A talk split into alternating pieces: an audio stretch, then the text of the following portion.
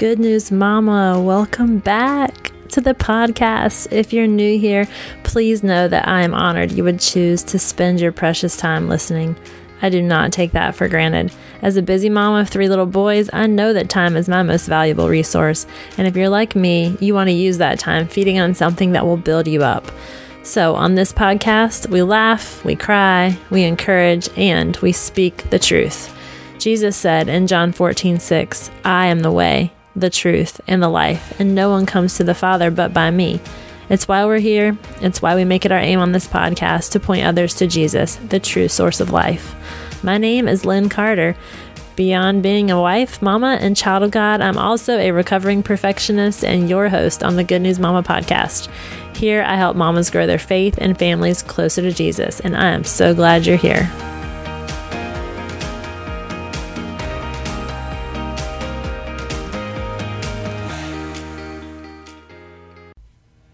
Welcome, Mama. I'm so glad that you're here. Part of what God's put on my heart this year to do with the Good News Mama podcast is to literally share with you the good news. I know that as a busy mom, sitting down to read the word is not always the easiest thing. Yes, I block out time. Yes, things happen, but I thought how awesome would it be just to be able to put in your earphones and or your earbuds and be able to listen to God's word while you're washing the dishes and hearing from a friend as you're doing it. So, I'm going to start off with the book of Galatians. I'm so glad you're here. Let's start with a prayer.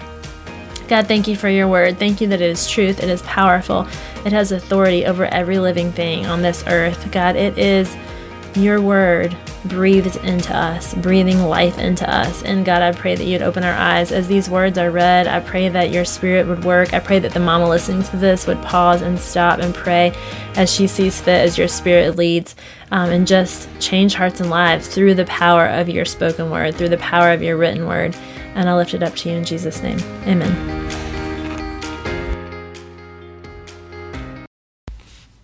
Galatians. So, the intro to this book is that the core tenet of the letter is salvation comes by faith, not observing the law. And this is written by Paul. Galatians chapter 1.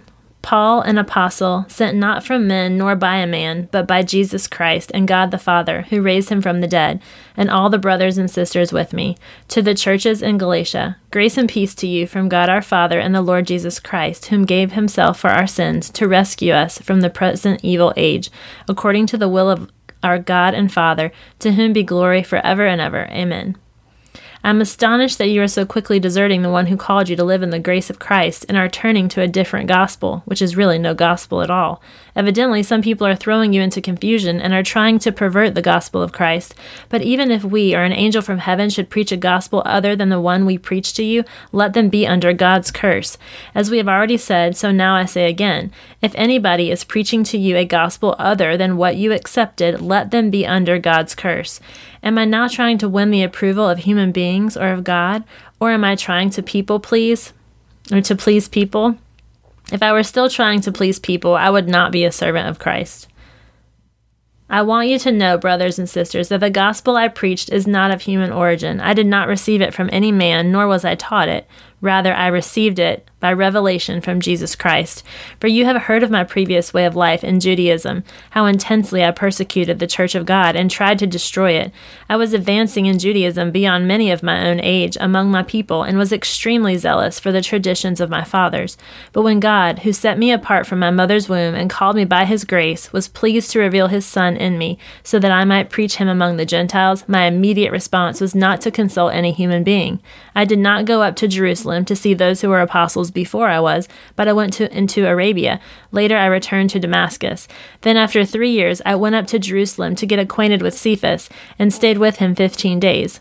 I saw none of the other apostles, only James, the Lord's brother. I assure you before God that what I am writing you is no lie.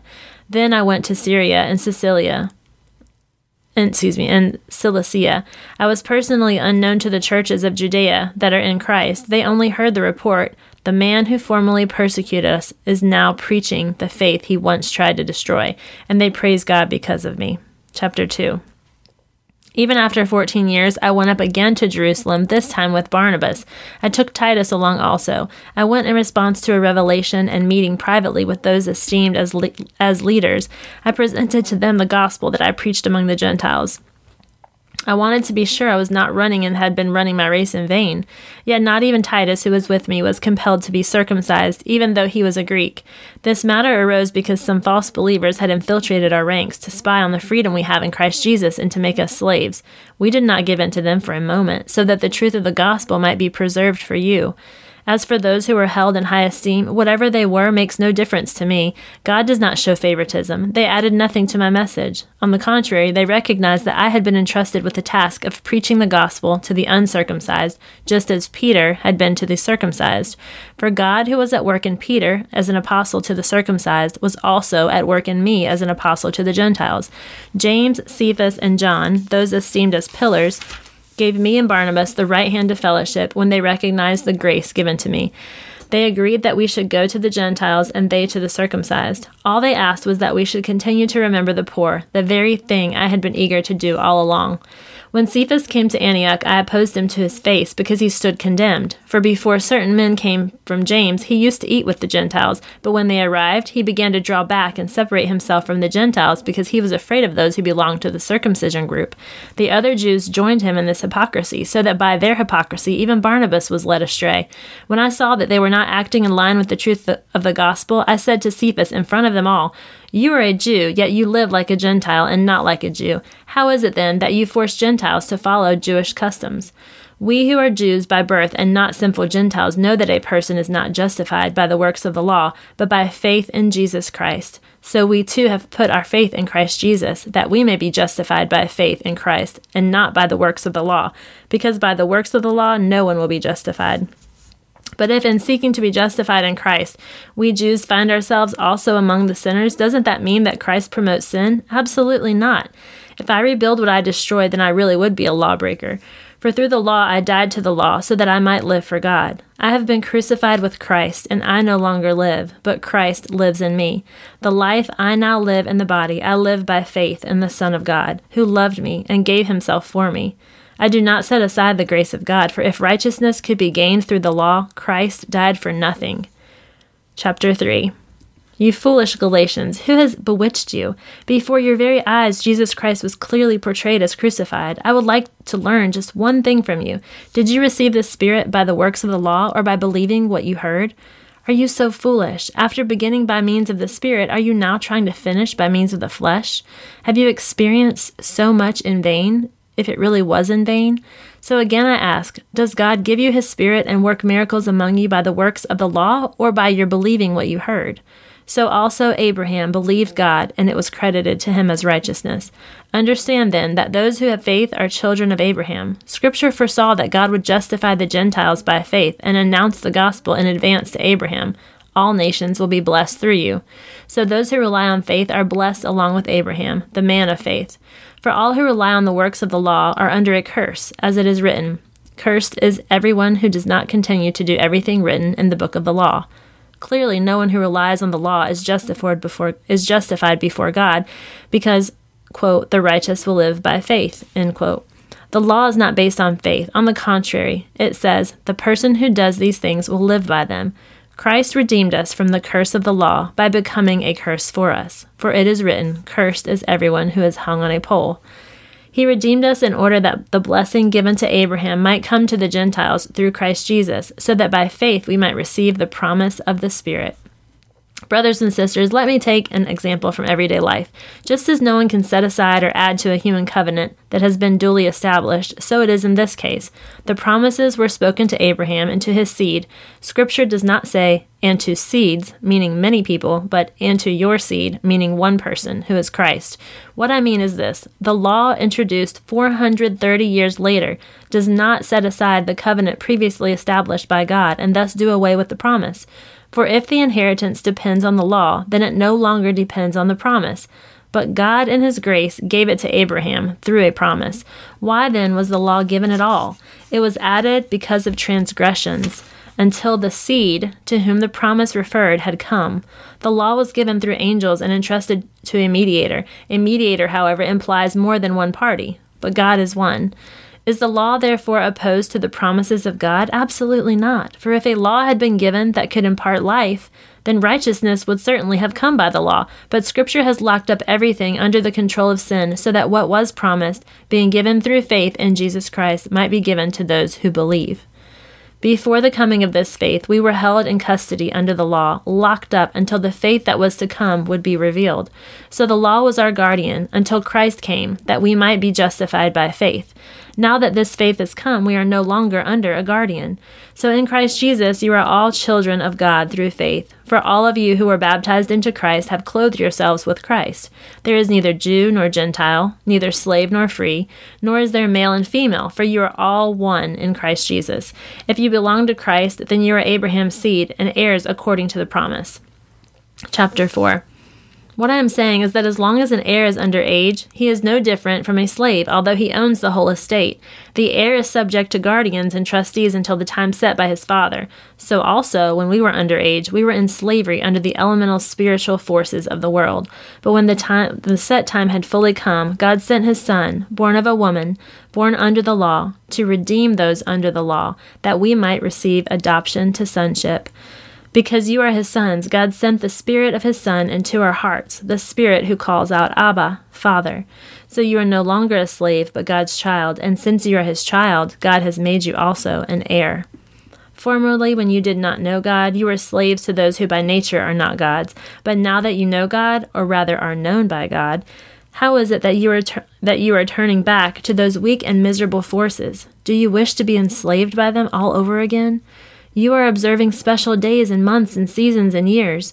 I fear for you that somehow I've wasted my efforts on you. I plead with you, brothers and sisters, become like me, for I became like you. You did me no wrong. As you know, it was because of an illness that I first preached the gospel to you, and even though my illness was a trial to you, you did not treat me with contempt or scorn. Instead, you welcomed me as if I were an angel of God, as if I were Christ Jesus himself. Where then is your blessing of me now?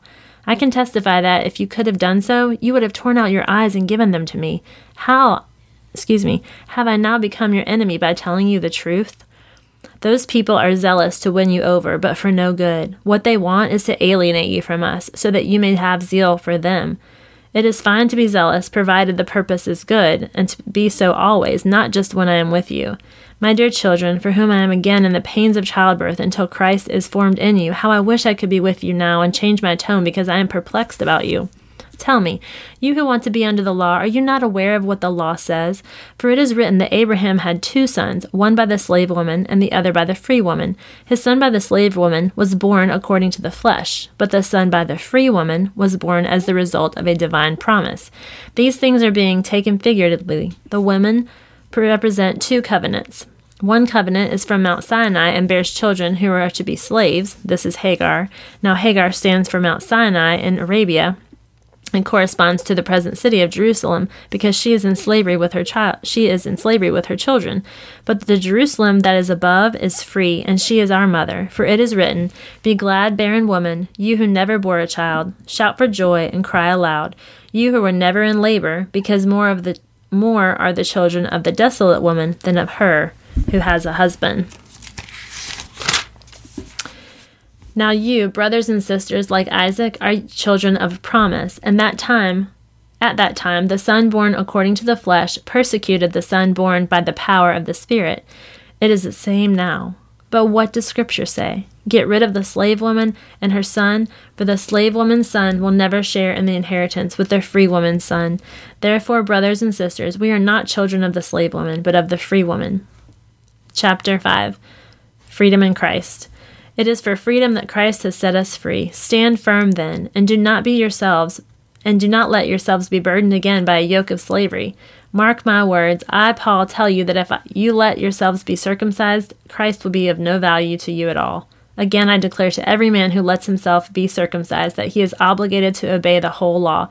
You who are trying to be justified by the law have been alienated from Christ. You have fallen away from grace. For through the Spirit we eagerly await, by faith, the righteousness for which we hope. For in Christ Jesus neither circumcision nor uncircumcision has any value. The only thing that counts is faith expressing itself through love. You were running a good race. Who cut in on you to keep you from obeying the truth? That kind of persuasion does not come from the one who calls you. A little yeast works through the whole batch of dough. I am confident in the Lord that you will take no other view. The one who is throwing you into confusion, whoever that may be, will have to pay the penalty. Brothers and sisters, if I am still preaching circumcision, why am I still being persecuted? In that case, the offense of the cross has been abolished. As for those agitators, I wish they would go the whole way and emasculate themselves. You, my brothers and sisters, were called to be free, but do not use your freedom to indulge the flesh. Rather, serve one another humbly in love, for the entire law is fulfilled in keeping this one command love your neighbor as yourself. If you bite and devour each other, watch out, or you will be destroyed by each other. So I say, walk by the Spirit, and you will not gratify the desires of the flesh. For the flesh desires what is contrary to the Spirit, and the Spirit what is contrary to the flesh. They are in conflict with each other, so that you are not to do whatever you want. But if you are led by the Spirit, you are not under the law. The acts of the flesh are obvious sexual immorality, impurity and debauchery, idolatry and witchcraft, hatred, discord, jealousy, fits of rage, selfish ambition, dissensions, factions, and envy, drunkenness, orgies, and the like. I warn you, as I did before, that those who live like this will not inherit the kingdom of God. But the fruit of the Spirit is love, joy, peace, forbearance, kindness, goodness, faithfulness, gentleness, and self control. Against such things there is no law. Those who belong to Christ Jesus have crucified the flesh with its passions and desires. Since we live by the Spirit, let us keep in step with the Spirit. Let us not become conceited, provoking, and envying each other. Chapter 6 Brothers and sisters, if someone is caught in a sin, you who live by the Spirit should restore that person gently. But watch yourselves, or you also may be tempted. Carry each other's burdens, and in this way you will fulfill the law of Christ. If anyone thinks they are something when they are not, they deceive themselves. Each one should test their own actions. Then they can take pride in themselves alone, without comparing themselves to someone else, for each one should carry their own load. Nevertheless, the one who receives instruction in the word should share all good things with their instructor. Do not be deceived. God cannot be mocked. A man reaps what he sows. Whoever sows to please their flesh, from the flesh will reap destruction. Whoever sows to please the Spirit, from the Spirit will reap eternal life. Let us not become weary in doing good, for at the proper time we will reap a harvest if we do not give up. Therefore, as we have opportunity, let us do good to all people, especially to those who belong to the family of believers. See what large letters I use as I write to you with my own hand? Those who want to impress people by means of the flesh are trying to compel you to be circumcised. The only reason they do this is to avoid being persecuted for the cross of Christ. Not even those who are circumcised keep the law, yet they want you to be circumcised, that they may boast about your circumcision in the flesh. May I never boast except in the cross of our Lord Jesus Christ, through which the world has been crucified to me, and I to the world. Neither circumcision nor uncircumcision means anything. What counts is the new new creation. Peace and mercy to all who follow this rule, to the God, to the Israel of God. From now on, let no one curse me, cause me trouble, for I bear on my body the marks of Jesus. The grace of our Lord Jesus Christ be with your spirit, brothers and sisters. Amen. Thanks again for listening. God, I pray the mama listening would take this message with her into her day. May it strengthen her faith, her family, and reach far beyond the four walls of her home. Amen.